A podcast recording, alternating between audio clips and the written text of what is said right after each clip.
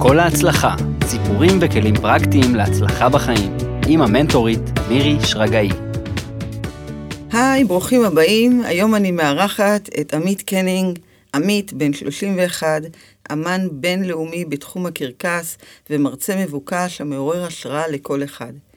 אמנם הדברים התחילו אחרת, כשעמית היה בן שלוש, הרופאים בישרו להוריו שהילד שלהם אוטיסט. יהיו בעיות של קורדינציה, חיבור בין אונות המוח ובעיות תקשורת. אחד הרופאים נתן להם תקווה ואמר להם שאם הם ייתנו לו את הכלים האיכותיים, יש תקווה. וכך הם עשו, השקיעו את הטוב ביותר. היי עמית. היי מירי. הפעם באמת עשיתי פתיחה קצרה. הרבה פעמים אני עושה פתיחות, אבל אני כל כך רוצה להשאיר לך את הסיפור. לך, כי כשהיינו בשיחה המקדימה, הוא מספר את זה כל כך יפה, אז מי אני בכלל שאני אנסה להציג אותו יותר מדי? אה, תודה. אז בוא נתחיל ככה. אני באמת לא רוצה להעריך, אבל אני מעדיפה שאתה תספר לנו את הסיפור המרתק הזה. מה זה קודם כל ילד שמאובחן כאוטיסט, ומה היו המגבלות שלך? אז בעצם אה, מגיל מאוד צעיר, בתור ילד, נגיד מגיל 4-5, אני לא באמת ידעתי שמשהו שונה אצלי. אה, הייתי סך הכל ילד שמח, אה, עברתי, עברתי מלא מלא טיפולים אה, שהרופא כיוון אותי ללכת אליהם, טיפולים שיעזרו לשפר את התקשורת שלי, גם, גם הם כיוונו את ההורים שלי איך לתקשר איתי. אבל כל הדברים האלו, לא, לא הייתי מודע למה עשינו את זה. זה היה לי משהו מאוד, אה, כאילו, זה הרגיש משהו טבעי כזה. חלק מחייך. כן, חלק מחיי. אבל ברגע שכבר את, הייתי בגן ובבתי ספר, שם בעצם דברים לא, לא היו טובים. אה, מתחיל ההשוואות. כן, מתחילה, שם מתחילה נכון? ההשוואות. בדיוק. אז קודם כל בגן אה, סבלתי המון מהצקות, השפלות, אה, גם מכות. אה, ולא ממש הבנתי למה, אבל אנשים פשוט ראו אותי כילד מוזר. אה, ילד שהוא מאוד אה, חולמני, ילד שכאילו מביע את עצמו והוא לא, לא נורמטיבי בעיני אחרים. ככה שככל שהשנים עברו, עדיין בגילאים הצעירים, נגיד גיל שמונה, תשע, בתי ספר, אני לא הבנתי מה אני עושה לא נכון, אבל איכשהו תמיד הייתי יוצא הילד המוזר, שלא משתלב, שמציקים לו. אה, גם, גם מהמורים, אה, היו מורים שהיו מורים מדהימים כמובן, אבל גם היו מורים שלא היו, אה, היו משפילים אותי לפעמים, היו כועסים עליי, כי לא השתלבתי. אבל אני רוצה לשאול, כשאתה אומר, היו המגבלות, אתה יכול לתאר לנו, כדי שההורים ישמעו, איך זה נראה באמת, המגבלות האלה? מה, אם אתה אומר קואורדינציה, הלכת לא טוב? אז אה, בתור ילד הייתי מאוד מגושם. ב... אה, כמו שאמרת לי, הקלאמזי, מה, קראת הייתי, לזה? הייתי ממש קלאמזי, אמ, והייתי סוג של חי בעולם משל עצמי. אם אני, אני זוכר שהייתי יושב בכיתה והייתי מדמיין אה, בראש שלי שאני חי באיזה עולם דמיוני כזה. מנותק. ממש מנותק כזה מהמציאות כזה, הייתי מקדיש את רוב הזמן שלי בתוך הראש שלי. אה, ובדרך כלל זה היה פתאום המורה בבית ספר בכיתה שהייתה פתאום מעירה אותי מה... מהחלום. מה, מהחלום, כן. כן. זה מאוד חמוד סך הכל לחשוב על זה ככה, אבל... אה, אבל במציאות, נתקלת מול הילדים שמיד ראו את זה. מול הילדים, מול המורים, ואני חושב שגם בהתפתחות שלי בתור ילד, אני רואה למשל, אה, אני, אני רואה ילדים היום, בני, כן. בני 16, 8, 17, 18, ואני חושב על עצמי באותו גיל, אני אומר לעצמי, כאילו, איפה אני הייתי לעומתם מבחינת ההתפתחות אה, ההתבגר, ההתבגרותית שלי. כן. הרגשית גם. הרגשית גם. התפתחות רגשית. ובתור ילד, ככל שניסיתי, ככל שניסיתי להיות יותר נורמלי, אז ככה בעצם הייתי יותר מוזר, שזה מה שמצחיק. כן. ואני זוכר, שכ... אני זוכר שכל שנה, מכיתה ב', כיתה ג', כל שנה כשהייתי חוזר לבית ספר, כשהייתה מתחילה שנה, הייתי אומר לעצמי, השנה אני אהיה, אני, אני, אני אתנהג אחרת, השנה אני, השנה אני, אני אהיה יותר נורמלי. אוי, זה מקסים שאתה אומר את המילה נורמלי. אתה יכול כן. להסביר לנו, האדיוטות, מה עובר לך בראש שאתה חושב להיות יותר נורמלי? מה זה נורמלי אצל ילד? נורמלי זה בעיקר המחשבה של אל תהיה, אל תהיה מוזר, אה, אל, ת, אל תגיד משהו שהוא לא במקום, אה, לא במקום בכוונה שפתאום אתה, לא יודע, לא קשור כזה, פתאום מוזר כזה. כן. אה, ואני לא באמת הבנתי מה המשמעות של להיות נורמלי, וגם היום, היום זו גישה שהיא לא נכונה בכלל, אבל... בדיוק. זה מי כאילו, נורמלי. היום אני, היום אני רוצה להיות מוזר, אך כמה שאתה מוזר יותר טוב. נכון. אבל אתה אומר שהלכת לבתי ספר. הגן שהלכת, הוא היה גן רגיל, או כבר מהגן התחלת ללכת לחינוך מיוחד? בגן הייתי בגן רגיל, זה הגן של הקיבוץ. Mm. ו... אבל ברגע שכבר המשכתי ללימודים, אז קודם כל, אה, אני התחלתי כיתה א' בגיל שבע. כי... כן, עוד שנה נתנו לך בגן. נתנו לי עוד שנה זה ככה. גם עושים לילדים נורמליים, במרכאות. משהו כזה, נכון? כן. והייתי ב... כביכול מכיתה א' הייתי בבתי ספר שהם הם חינוך מיוחד, אבל עדיין לא השתלבתי שם. אה, עברתי שלושה בתי ספר שונים עד שעברתי לבית ספר שבסוף כן, כן השתלבתי בו. השתלבת בו. זאת אומרת, היית שלושה בתי ספר מיוחדים של חינוך מיוחד. כן. תקשיבו טוב. הוא בחינוך מיוחד ועדיין לא מצליח לך שמה. כן, לא, לא לימודית ולא חברתית. כן. ואז עברתי לבית ספר תום בגן שמואל, שזה של אה, בית אקשטיין. אז בעצם עזבתם את הקיבוץ. אז אני, אני אתחיל, אני אעשה ככה, אני נולדתי בחדרה, כן. בגיל אה, ארבע אה, עברנו לגור בקיבוץ כפר החורש, כן. שם למדתי בבית ספר בקיבוץ, אחרי זה עברתי לכפר החורש, וגם שם למדתי בית ספר שני שזה גם היה בקיבוץ, והבית ספר השלישי היה בפרדס חנה, אז גרתי בחדרה, ואז הלכתי ללמוד בגן שמואל, שזה בבית ספר תום, ששם, גם שם היה לי מאוד מאוד קשה חברתית, גם שם, גם שם סבלתי מהצקות, השפלות, מילדים. כן. אבל מה, מהצד השני, מבחינת מורים היה מדהים, אה, יחס הרבה יותר אישי, שזה חשוב. במקום להיות בכיתה מול, אה, במקום להיות בכיתה של 40 ילדים, אתה נמצא בכיתה של אה, 10-12 ילדים. מה, בחינוך מיוחד היו כיתות של 40 ילדים? כן, בזמנו כן, באמת? כן. אני אז חושב, מה מיוחד בזה? חשבתי שהכיתות תמיד קטנות. כנראה, תשמעי, אני, אני, אני, אני לא יודע להגיד. אה, כנראה לא מה- היה מספיק. יכול ו- להיות. אני חושב שהיה פחות מודעות אז. כן. אה, מה זה חינוך מיוחד. אני חושב שתמיד, החינוך המיוחד תמיד משתפר.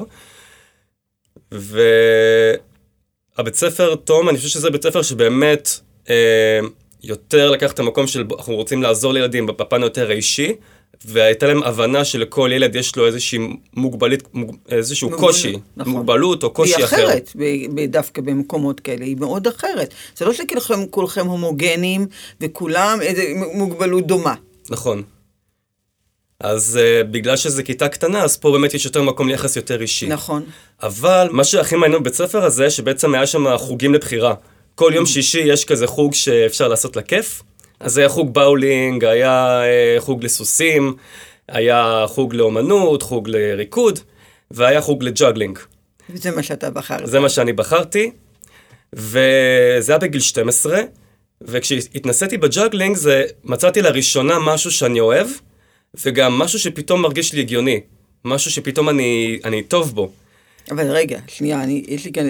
איך ילד עם מוגבלות של קואורדינציה אה, מצליח להיות אמן ג'אגלינג? אני כבר קופצת לזה שאתה אמן היום, אבל איך התחיל אז, כאילו... אז, איפה אה, מצאת שם את הנקודה המדויקת שמחברת אותך בעצם לכישרון? יש פה כישרון. שפתאום יצא לאור. כן, זה לא היה שוק לך, להורים? אני חושב שהג'אגלינג באמת, כמובן שזה אתגר אותי, וגם אהבתי את האתגר של זה, וגם התאמנתי על זה המון. גם בגלל התשוקה לזה, והתאמנתי בזה מלא מלא. כן. אז יכול להיות שאובחנתי עם בעיה של קואורדינציה, אבל התשוקה של זה וה... וההתמדה של זה שיפרה אותי. כן. אני גם חושב שההבחנות שנתנו לי בתור קואורדינציה, זה... זה אולי לא היו נכונות. אולי לא היו נכונות, נכון. אבל תראי, אני עדיין, אני, נכון, אני, בן- אני, אולי גם היום אני יכול טיפה clumsy, אולי מבחינה קואורדינטיבית, אז אה, ראו שיש לי איזשהו אה, חיסרון במשהו מאוד ספציפי שמגדירים בדיוק, כקואורדינציה, נכון. אבל יכול להיות שג'אגלינג זה סוג אחר של קואורדינציה. אז בואו נגיד כאן להורים איזה משהו קצת שמנחם, נכון? כן. שכל האבחונים האלה, אל תסתכלו עליהם כמו איזה, באמת, אה, ספר תורה משמיים.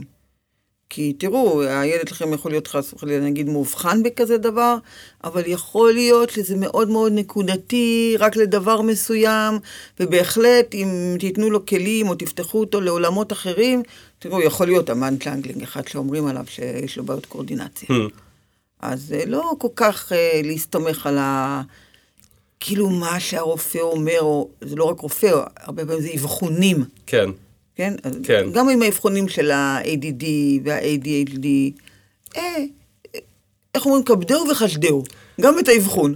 שאבחון זה לא גזר דין בעצם בדיוק. לחיים מוגבלים. נכון, לגמרי. ואני אתן לך עוד דוגמה למשל, אז בעצם עם הג'אגלינג, בעצם אה, מה שזה, אחד הדברים שזה מאוד שיפר אצלי, אה, מעב- מעבר לזה שזה חיזק את החיבור בעונות של המוח, אז בכלל כל הדברים השתפרו, אבל מהתהליך הזה של ההתמדה והאימונים, אני למדתי בעצם שדרך למידה עצמית ודרך התמדה אני יכול להשתפר בהכל.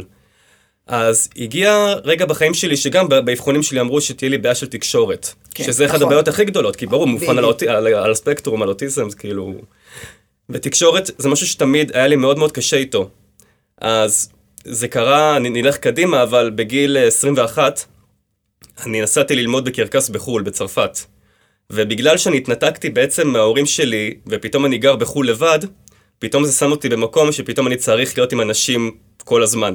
כן. עם שותפים לדירה, ופתאום אתה לומד עם אנשים מכל מיני מדינות שונות, פתאום אתה לומד שפה.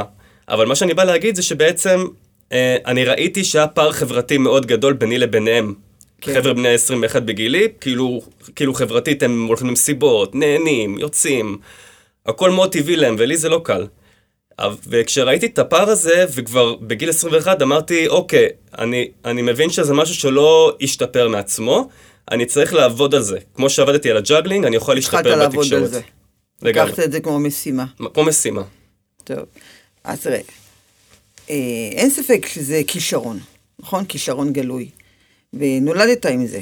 זה, זה כמו שמי שמקשיב פה לפודקאסט, הוא יודע שיש את הנושא שאני אומרת שם של השיטה, מה יש לי בטבע שלי, מה יש לי כישרון ומה אני אוהב.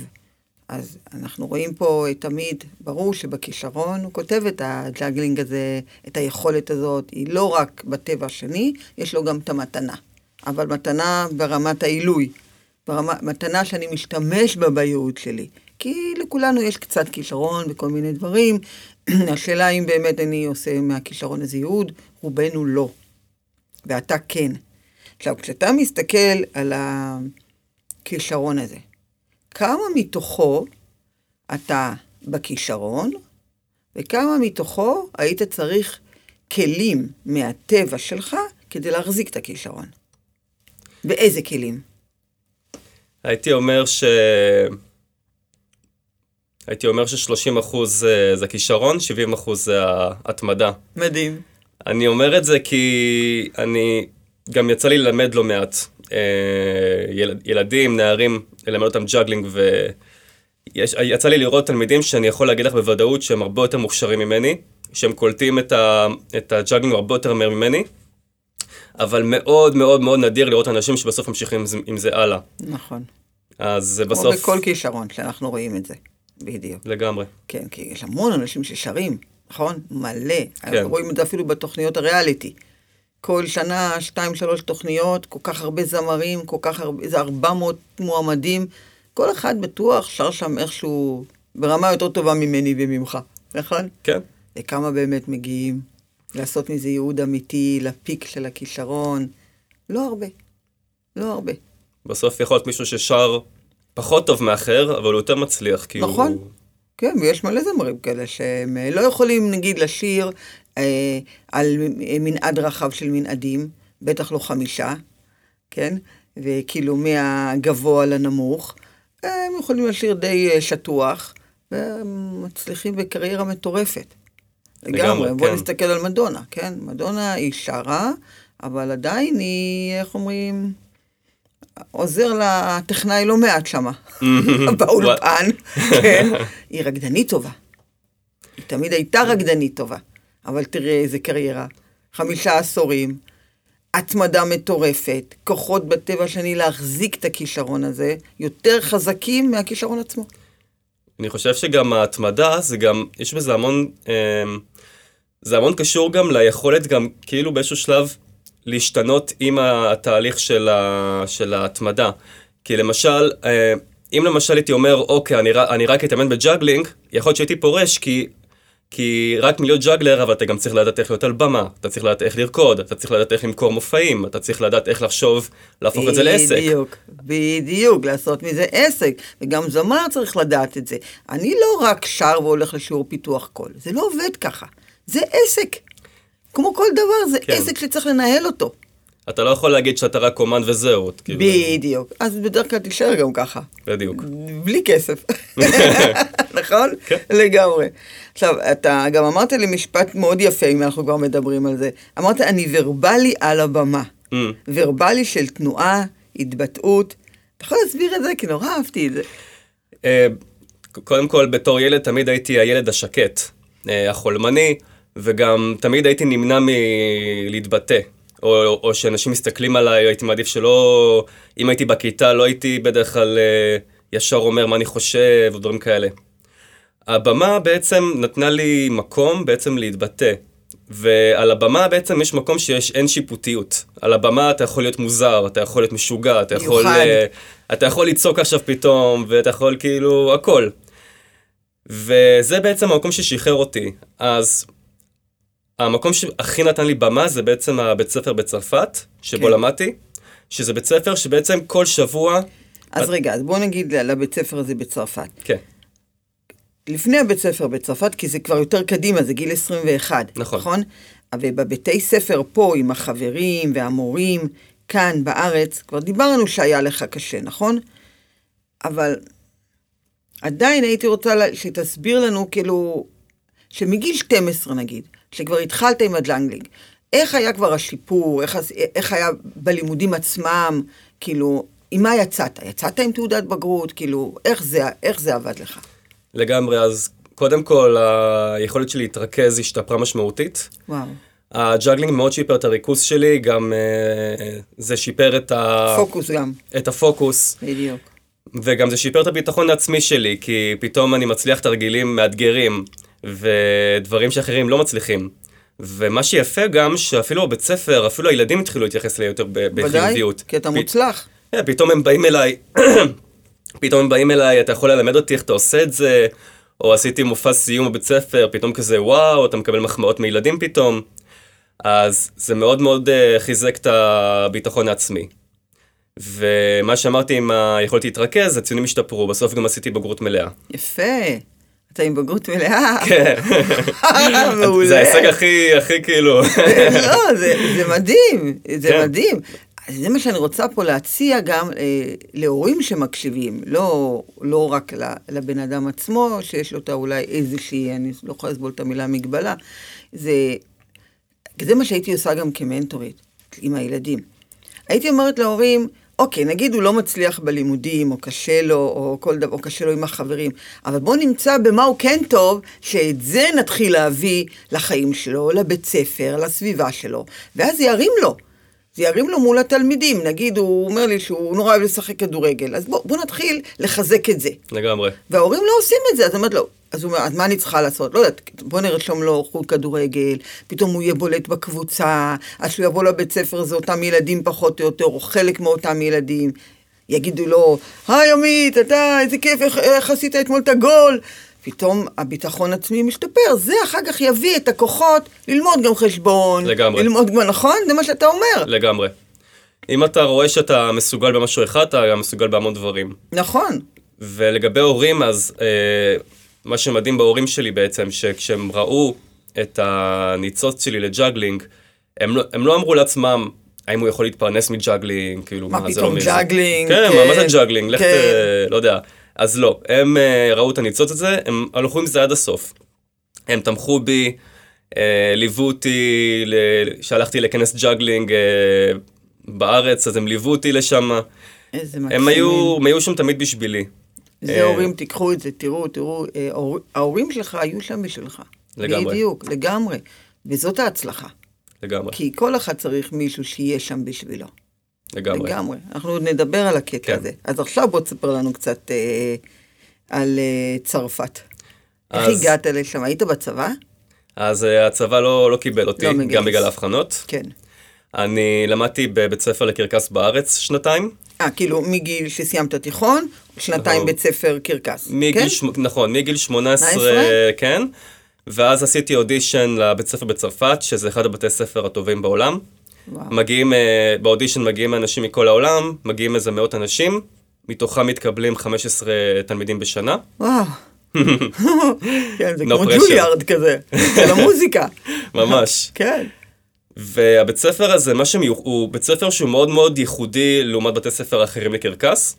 הבית ספר הזה שם מאוד דגש על זה שאתה תהיה כמה שיותר על הבמה. כל, כל שבוע... להתנסות. כל שבוע אנחנו מופיעים מול קהל, וכל הזמן אומרים לנו, אה, תיצרו כל פעם משהו מחדש, אה, תתנסו, אפילו אומרים לנו, אם יש משהו שאתם ממש מפחדים לעשות על הבמה, תעשו אותו. אז עשיתי, עשיתי הכל על הבמה כמעט, אה, דברים שאני לא. אבל זה מה שבעצם הפך אותי מהילד המופנם, לפתאום מישהו שיכול להתבטא על הבמה. שם בכיתה אולי הייתי הילד הכי, שהכי כאילו מוחצן, הכי, עושה דברים הכי משוגעים. כן. ואני זוכר שאני חזרתי לארץ אה, לחופשה, אחרי שנה שהייתי שם, חזרתי וישבתי עם, עם אמא שלי בית קפה, והיא אומרת לי פתאום כזה, אתה פתאום יוצר קשר עין. אתה לא היית יוצר קשר עין לפני. כן. ושם באמת אה, נוצר שינוי מאוד מאוד גדול ביכולת שלי להתבטא, בביטחון העצמי. בתקשורת שאמרת. נכון, שדיברנו מקודם. נכון. שאמרתי לך בוא נחכה עם זה. הנה, שמה נפתחת בעצם לאנשים שאתה כבר לא בבית ספר מיוחד. נכון. וזה בעצם אחד הדברים הכי חשובים לדעתי, שנכון, נכון, בתור ילד זה חשוב שאתה תהיה במסגרת מיוחדת אם צריך, אבל כשאתה נפתח לעולם, אני חושב שדווקא להיחשף למקומות שמאתגרים אותך, ושם בעצם זה מאוד מאוד אתגר אותי. אז אה, מה שעשיתי, אני הלכתי בכוח אה, למסיבות, אה, מסיבות, או לאירועים חברתיים בבתים של אנשים, או הלכנו למועדונים, או כל מקום שהחבר'ה היו הולכים, בכוח. בכוח הייתי הולך לזה. מה זה, בכוח. כאילו, זה לא הדיפולט שלך, ואני הולך בכוח למקום הזה. אם להופיע על הבמה מול מאות אנשים, בשבילי זה דבר טבעי, ללכת לאירוע חברתי זה, זה מפחיד. הכי קשה. מפחיד. כן. אבל הלכתי לשם, וגם כשהייתי עושה מעצמי קצת פדיחות, אז תמיד הייתי נותן לעצמי פידבק, הייתי חוזר הביתה, הייתי רושם הערות. מה עשיתי. מה עשיתי לא, מה, עשית, מה אני חושב שעשיתי שם לא בסדר, גם הייתי שומע המון הרצאות על התחומים האלה, על אנשים כמוני שגם התקשרו חברתית ואיך הם הצליחו. אז למדתי את זה מלא מלא מלא, ובסוף התוצאות באו. הנה, התוצאות באו. רציתי לשאול אותך באמת, עד הגיל הזה, היה לך איזשהו ליווי של פסיכולוג, mentoring, מאמן, משהו? או המאמן של הג'אגלינג, הוא גם היה במובן מסוים גם המאמן שלך לחיים? ב... חוץ מההורים, אני אקח את שכבודם ה... במקומם מונח, אני בטוחה שהם עשו שם עבודה ענקית. לפני שהיה לי איזה מנטור אישי, אני בעצם אה, בבית ספר בצרפת, כל המורים שמה, שזה לא רק מורה לג'אגלינג, זה מורה לתיאטרון או מורה למחול, כן. אבל קשה להסביר את זה, זה כאילו, זה מעבר למחול, זה מעבר לתנועה, ממש, הם מכניסים אותך למקומות שאתה מוציא מעצמך דברים שלא הייתי מצליח להוציא לבד. אז זה כבר טיפול, אני אומר את זה, בהר- סוג של טיפול. ממש, אני אומר את זה בהרצאה שלי, הבית ספר הזה זה היה כמו פסיכולוג, ממש. בדיוק. ממש. בדיוק. גם אנשים שלומדים אה, בתיאטרון, הם עוברים מעבר רק אה, ללמוד משחק ואת עולם התיאטרון, הם עוברים טיפול בתוך כל התהליך הזה של שלוש-ארבע שנים, ממש. לדעת להוציא, להתעסק עם הרגשות, להתעסק עם החוויות, לדעת להביע אותם. והמורים עצמם, הם אה, גם עושים שם עבודת מנטורינג, עבודת לכל דבר. אימון, לכל דבר, נכון? לכל דבר. אני חושבת שהלוואי והיו גם המורים המלמדים, שחלקם כן כאלה, באישיות שלהם. כן. נכון? כי הרבה ילדים, אני יודעת, מספרים לי, אני זוכרת את עצמי, שהייתה לי מורה בבית ספר בכיתה ח' שהיא הייתה מעבר למורה. היא באמת הייתה, אתה, אתה יודע, היא הייתה מחנכת, היא הייתה אמיתית, היא הייתה, היא נתנה לנו המון המון. אבל הרבה מורים באים, מלמדים את המקצוע, מלמדים חומר ויוצאים. מורה בהחלט צריך לקבל גם כלים אימוניים. אני מסכים לגמרי. מה אתה אומר? לגמרי. נכון? לגמרי, אני חושבת לגמרי. שזה היה מאוד עוזר לילדים. אני גם, תמיד אני זוכר את המורה האחת הזאת, שהיא המורה, שהיא כזה לא רק מלמדת, היא גם החב... היא החברה של התלמיד, היא כזה חבר'ה היא מהתלמידים. מתעניינת ב- ב- ב- במרחב שלך. כן, ומי אתה? כן. אתה... מי אתה כאדם? כי בסוף, כי בסוף, מורה שמשפילה אותך מול הכיתה, יכול להיות, ש... יכול להיות שמבחינתה, יכול להיות שהיא, זה הדרך שלה בעצם לתת משמעת, או יכול להיות שהיא חושבת שככה היא בעצם מלמדת. היא לא מבינה את ההשפעות של זה על ילד, איך זה על ההתפתחות שלו. למזלי, אני לקחתי את זה בסוף לכיוון טוב, במ- במקום שבעצם, כשידעתי שאני רוצה להצליח עם הג'אגלינג, הרבה ליווה אותי המון מקום של כעס כזה, אבל זה היה כעס כמו, זה היה כמו להבה בעצם נתנה לי את המוטיבציה בעצם להצליח. בסוף למדתי גם להרפות מזה, אבל לקחתי את זה למקום חיובי סך הכל. בדיוק. אבל יש הרבה ילדים שלוקחים את זה למקום של קורבנות, שהם... אה, אלימות. כן, אלימות, כן. כן, אה, אולי סמים אפילו. בדיוק, לגמרי. אה. וזה באמת רציתי לדבר איתך גם על העניין הזה של, ה... של הדלק, שדיברנו גם. כאילו, מה היה הדלק שלך? כי בהתחלה אומר, אתה, יש לי הרגשה, כמו שאמרת, הכעס. כן, יש שם עוד, אתה יכול לחדד את זה? כן. קודם כל, היה לי מאוד רצון אה, להצליח, ואני גם מאוד אהבתי את הג'אגלינג. אה, אהבתי את זה. אה, כן, כי היה לך במה להיתפס. כן, והרבה מהמוטיבציה שלי זה כי אם גם... אדם הוא רק בכעס ואין לו במה להיתפס, אז הוא, מידרדר ממנו, נכון. נכון? זה היה, זה היה מין כעס, אבל היה כעס כזה של כאילו, אני אוכיח לכם מה זה, אני אראה לכם מה זה. טוב, כאילו, בדיוק, כן, הדלק כאילו... הזה. אני אראה לכם כן. אני אראה לכם. שזה אני מצוין. יודע. אני אטייל בעולם, אני אופיע, אני אצליח בזה. אה, וגם, אבל מעבר לזה, גם הרבה מהמוטיבציה שלי גם היה מהמקום שמאוד אהבתי את זה. וכל תרגיל חדש שהמצאתי, או תרגיל חדש ש, ש, שהוא מאוד קשה, אז ישר חשבתי איך אני הולך להראות את זה לאחרים, והם יתרשמו מזה. או דמיינתי את עצמי מטייל בעולם, אה, מופיע על במות. כל הדברים האלה בעצם נתנו לי את המוטיבציה. והכעס הזה זה כעס שבעצם אה, ליווה אותי, וכשלמדתי בבית ספר בצרפת, בצורה לא מודעת, אבל הוצאתי מלא כעס על הבמה. בדיוק. המון כעס, אבל בסוף הפכתי להיות בן אדם פתאום יותר, יותר רגוע. רגוע. פתאום, בסדר, אתה כן. כבר לא צריך אותו. כן, אתה כבר לא לא... צריך אותו, הוא היה המוטיבציה שלך בהתחלה, אבל מה שטוב בכעס הזה, ואני, סליחה שאני אומרת טוב בכעס, זה בעצם היה הדלק של ההתחלה, אבל הוא, הוא הזין את המטרה, לגמרי, נכון? בדיוק. כן. ועם הזמן בעצם אני כבר יותר ממקום של אני רוצה לתת יותר ערך, אני יותר... אני... בדיוק. די, אתה כבר משוחרר ממנו. אתה לא צריך אותו. אני כבר משוחרר מזה, אז נגיד אני, שכבר ההצלחה שלי זה כבר מקום של אני נהנה מזה, אני, אני, אני אוהב את הדרך שאני, שאני אתה נמצא עושה. בה. איזה יופי זה. וזה באמת, ה... זה נקרא ההתמרה של הכעס, ההתמרה של ה... מה שחווינו, שבזכותו אה, אנחנו התקדמנו, וזה הכעס הזה, אתה יכול, ה- במקרה שלך זה כעס, במקרה של אחרים זה יכול להיות יתמות, במקרה של אחרים זה יכול להיות הורים גרושים, זה יכול להיות מיליון דברים שאנשים עוברים, ילדים עוברים בחיים, אבל את זה הם צריכים, אם לזה נצמדת מטרה, כן, אז יש סיכוי להגיע אפילו יותר מהר, כן. אבל אחר כך צריך גם ללמוד לשחרר את זה. לגמרי. ולא ללכת עם זה כל החיים, כי זה אוכל אותנו, מבפנים. לגמרי. אם הייתי ממשיך עם הכעס הזה, זה כבר היה מזיק לי. כבר זה חסר טעם. לג... זה כבר, כן, לגמרי, זה כבר נכון? חסר, זה חסר זה טעם. חסר טעם. אתה גם אומר שבג'אגלינג, לרגע גם אמרת את זה, אה, יש לך את הסגנון שלך. עכשיו, אני, יש משהו שאני רוצה להסביר לכם פה. כאילו, יש דבר, יש הנחה שהכל כבר קיים בעולם, נכון? אין חדש תחת השמש. לא, גם במוזיקה, אז יש מוזיקה, רק אני מביא אותה אחרת. יש ריקוד, אני מביא אותו מהמקום שלי. כל דבר יש מאמנים, אני מאמנת מהמקום שלי. זה רק מה שמשתנה.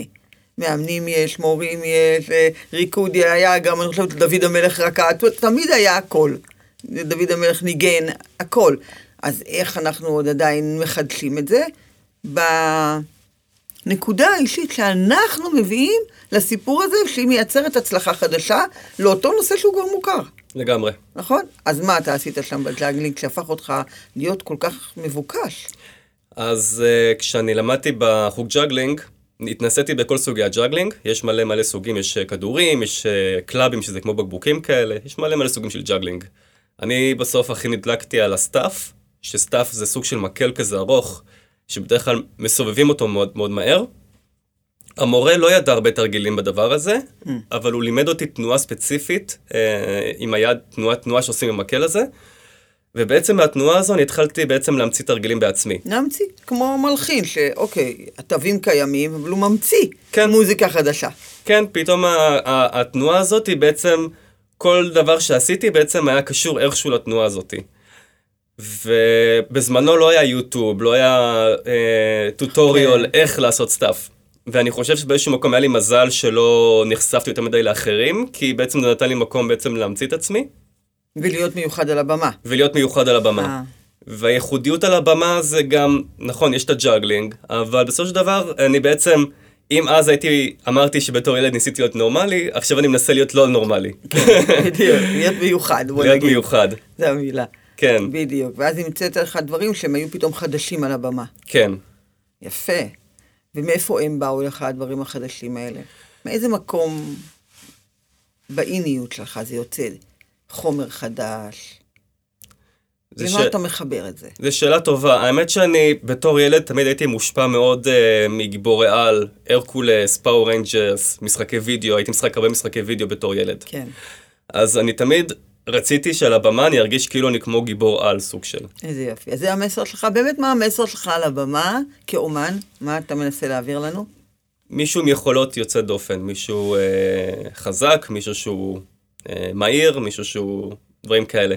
וגם כשאני לא מודע לזה לבמה, אם אני נלך קדימה ואני אראה את המופעים שלי, כן. פתאום כל המופע האורות הזה, שאני כן. מתלבושת אורות, ועושה דברים, ורואים פתאום אה, אפקטים והכל, זה איכשהו פתאום יצא שאני כמו גיבור על, זה כאילו, ולא אמרתי שאני רוצה להיות כזה, פשוט זה, זה קרה. זה מה שיצא ממך. זה מה שיצא מזה, כן. כן.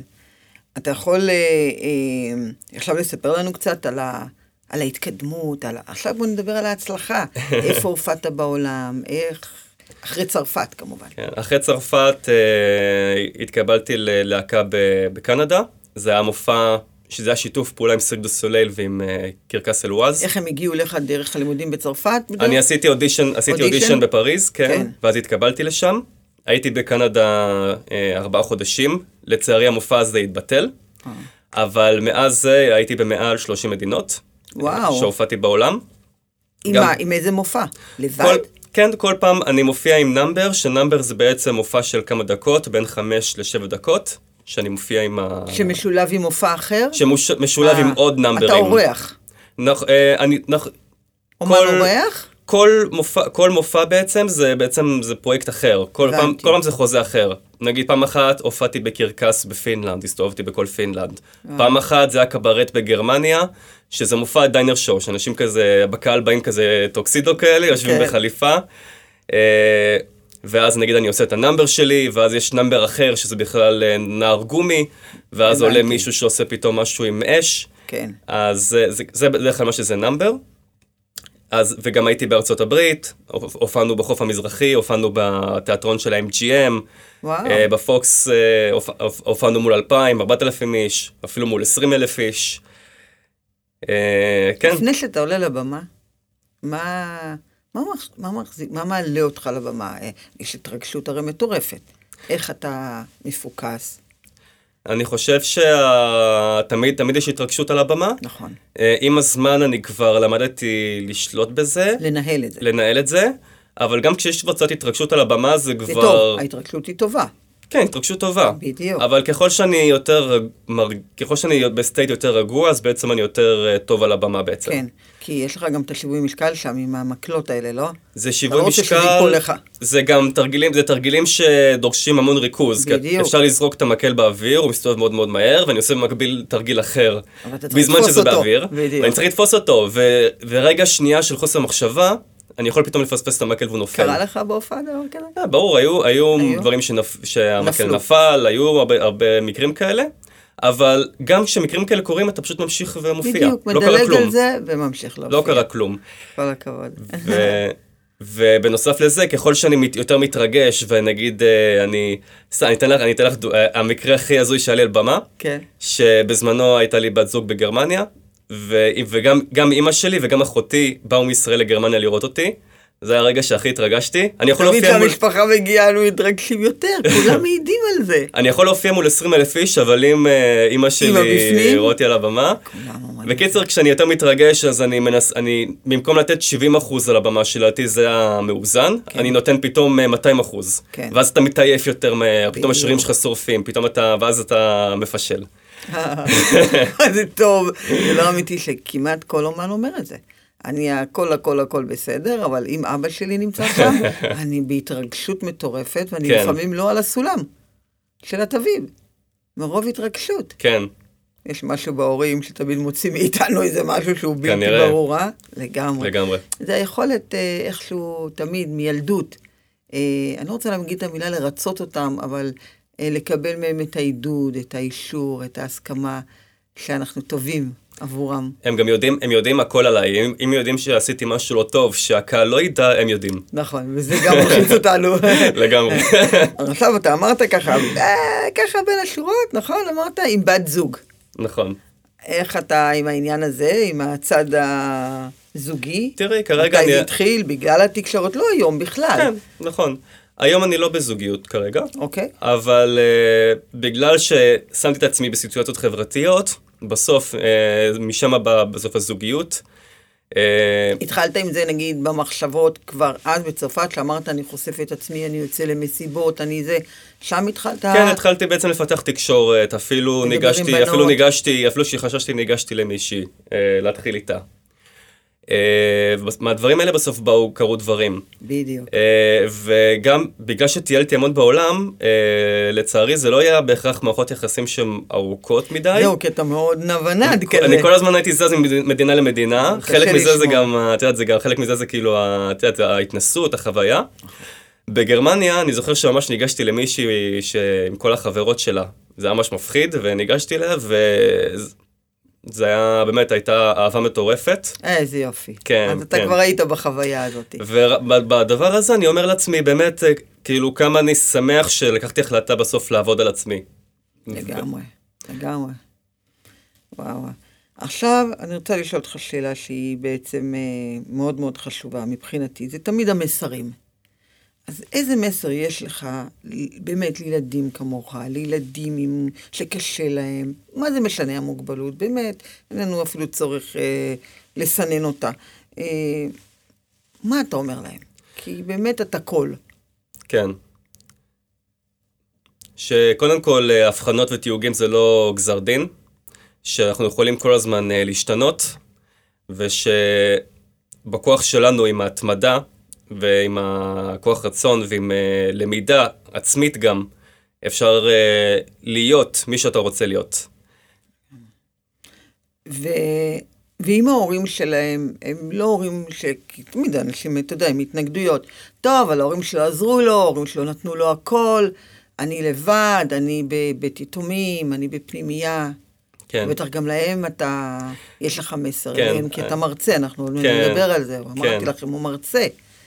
מה כן. להם אתה אומר? לילדים כאלה אני לא, אני לא יכול להגיד שאני יודע מה הם עוברים, כי... כי לא עברת, נכון, למזלי, למזלי יש לי הורים תומכים. ברוך השם. אה, לילדים כאלה אני כן הייתי, מנס, הייתי מציע להם כמה שיותר להיות בסביבה טובה.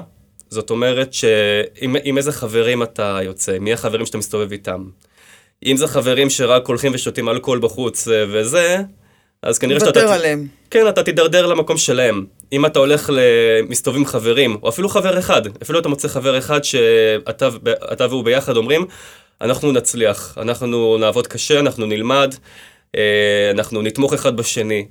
יפה. אז זה יכול לבוא למ- למשהו חיובי. נכון, זה נכון מאוד מה שאתה אומר. או גם למצוא אה, מורה, או מישהו שם אומר. בתוך המסגרת הזאת, שיהיה שם בשבילך, שיאמין בך. לגמרי, ולפעמים לפעמים בחיים נפתחים הזדמנויות, אז למשל פתאום אותו ילד פתאום עובד באיזושהי חברה, ו, והבוס ממש דווקא ממש אוהב אותו. הילד הזה כאילו, כמה שיותר לבוא עם ראש גדול, לה- לה- להראות רצינות, לעבוד קשה, תשקיע. להשקיע. בדיוק. יכול להיות, יכול להיות שאולי אתה לא תעבוד באותה חברה לנצח, אבל יכול להיות שכאילו, את- את- אי אפשר- אפשר לדעת. אי אפשר לדעת, נכון. אי אפשר לדעת לאן זה יכול להוביל.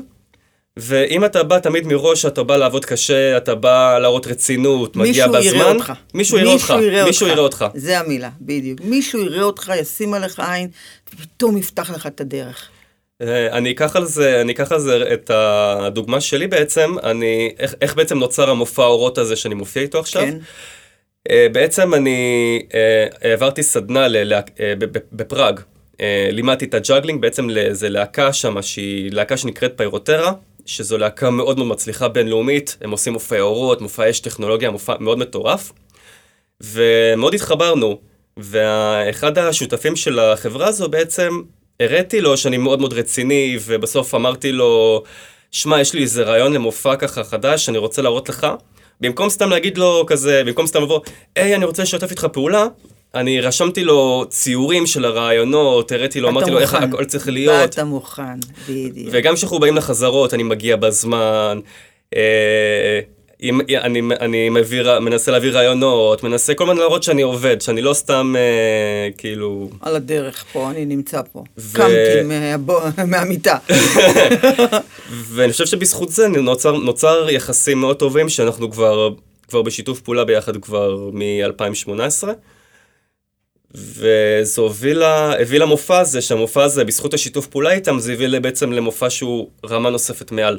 וואו, זה מדהים, תקשיבו לזה, כי הוא באמת אומר דברים, לא אני אומרת אותם, אומר את זה בן אדם שעובר, שעובר דרך, שבגלל זה אני מביאה את האנשים המיוחדים האלה, שתראו שזה אפשרי כל הזמן.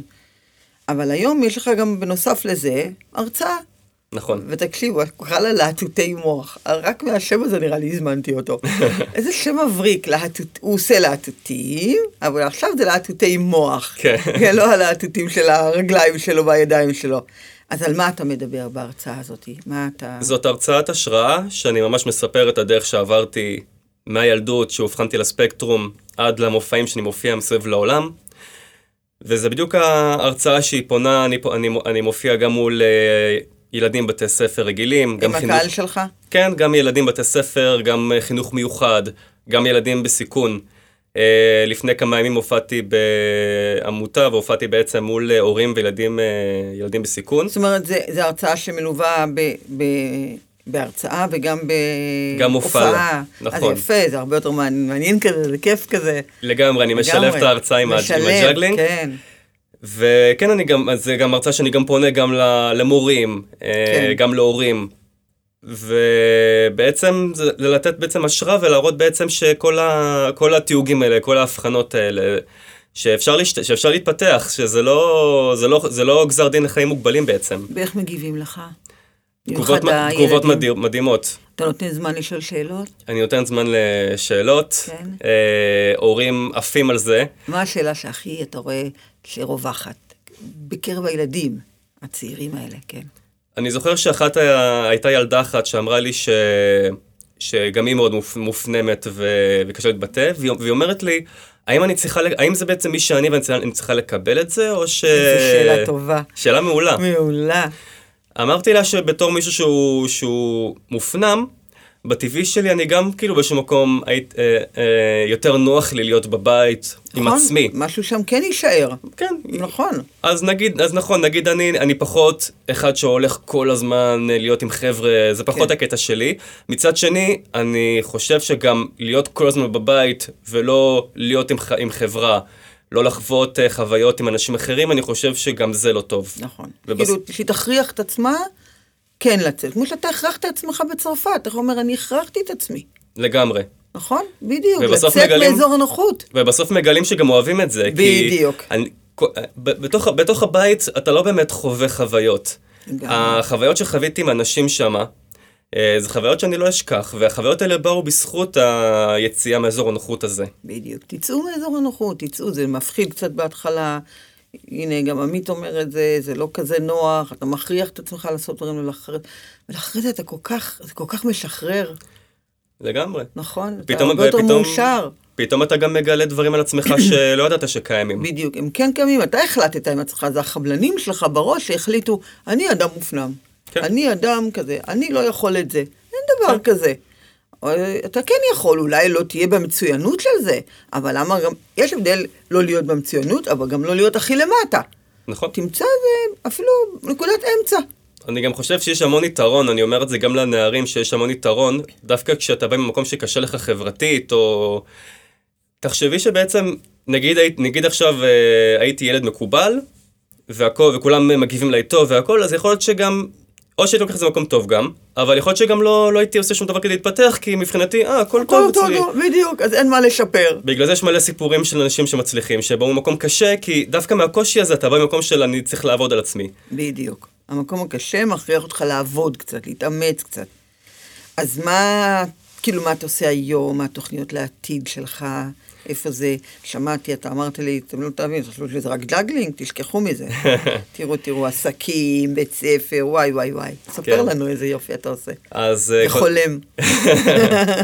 אני כמובן ממשיך עם ההרצאות בארץ, אה, ואני מקווה, גם אני רוצה להמשיך עם ההרצאות האלה גם בחו"ל. כי אתה דובר אנגלית וצרפתית, אמרת לי? נכון. איזה אה, כיף לך, עכשיו גם לומד וואי, וואי. לומד קוריאנית וצרפתית עכשיו גם. יואו, יואו, איזה יופי. אה, במקביל לזה יש עסק משפחתי שנכנסתי כשותף אה, בצימרים, ואני עכשיו גם עובד, אנחנו עובדים על פורמט, מנסים לעבוד על פורמט לטלוויזיה. אה, נהדר. לקחת חבר'ה עם כישרונות ולעזור לפתח אותם. ככה זה, ככה ב... ב- ב- חבר'ה שאתה מתכוון, כי הייתה פעם איזו תוכנית כזאת של כל מיני כישרונות שמעלים היא מיוחדים בטלוויזיה, ריאליטי כזה. אתה מתכוון כאלה, כזאת תוכנית? זה פחות, או דווקא אה, יותר אנשים מיוחדים? נכון, אז זה פחות כזה כוכב נולד שכזה תעלה, וזה יותר לקחת חבר'ה שיש להם כישרון, אבל יכול להיות שנגיד אחד הוא מתקשר חברתית, אולי אחד יש לו בעיות במשפחה. או אה, אחד אפילו כמוך? או אחד כמוני, אחד עם דימוי עצמי נמוך, כל אחד כאלה. אבל בעצם לפתח אותם, אבל זה גם מעבר ללפתח את הכישרון שלהם, אנחנו גם רוצים לבנות אצלם איזשהו חוסן פנימי מסוים. אה, אתה רוצה את כל החבילה לתת להם. את כל החבילה, כי מה, מה זה בעצם להתמיד? זה כדי שתהיה מסוגל להתמיד ולהאמין בדרך שלך, אתה צריך שיהיה לך משהו בפנים ש... שאתה מאמין בעצמך, וזה זה איזשהו תהליך לעבור איתם, כמו, סוג של תהליך כמו שעברתי בבית ספר, שהתהליך הזה מאוד חיזק אותי כבן אדם, כן. אני רוצה לעבור איתם את התהליך הזה. אז הפורמט טלוויזיה הזה, אני מקווה שהדבר הזה יקרה. ואם הדבר הזה ימשיך להתפתח בהמשך, אני חושב לעשות אולי גם איזשהו בית ספר, או איזשהו מסגרת שנוכל להביא כאלה אה, נערים, נערות, ולעזור להם לפתח את הכישרון שלהם ואת, ה... ואת עצמם. וואו, זה מדהים, זה באמת, אה, אבל לדברים האלה אתה צריך הרבה פעמים קצת השקעה, אז אתה ממש מטפל על הרוחב, זה לגמרי... הרוחב זה... העסקי של זה. לגמרי, זה... אני לבד, זה לא, זה לא, זה לא יבוא בטח. שלא. כן. וואו, זה מדהים. אז איך אפשר, אה, נגיד, להזמין אותך להרצאות, לאירועים? אה, קודם כל, אפשר לכתוב עמית קניג. בגוגל? כן. בגוגל, כזה, אפשר למצוא אותי בפייסבוק, אינסטגרם, ביוטיוב, עמית קניג. ואם אתם רוצים ליצור איתי, להתקשר אליי, או לשלוח לי הודעה בוואטסאפ, אז אני אסגיר את המספר. כן, תגיד. אם אתה מוכן. 058-523-4666. קיבלתם אחלה טלפון עכשיו. למי שמעוניין, למי שרוצה. מה גודל האירועים, האמת היא? נגיד, אה, נגיד סתם, אפילו מישהו רוצה לקחת אותך ל- ל- ל- להטוטי מוח, אפילו נגיד עם ההרצאה, אבל זה נגיד אה, מבחר של 30 נשים שרוצות לעשות אירוע. זה אפשרי גם לכזה כמות? יש לי, יש לי את ההרצאה הזו, לפ... יש, לפעמים עשיתי את זה על במה מול אה, 500 איש. בדיוק. אה, וגם, וגם נגיד אה, במרץ למשל, הזמינו אותי להרצות בסלון של מישהי עם אה, איזה באמת? כמה, כן, אפילו עם כמה... ברמה כזאתי. כן, יום הולדת של איזה מישהי שרוצה אותך, ו... כן. באת לה בטוב, אבל יש לה 25 חברות. כן, אני, גם אני- מתאים? אפילו, אפילו הרציתי פעם אחת, אה, אני זוכר שבאתי להרצאה, זה היה מצחיק, אה, פעם אחת הזמינו אותי להרצאה ל, ל, ל, לילדים. הגיעו רק חמישה ילדים.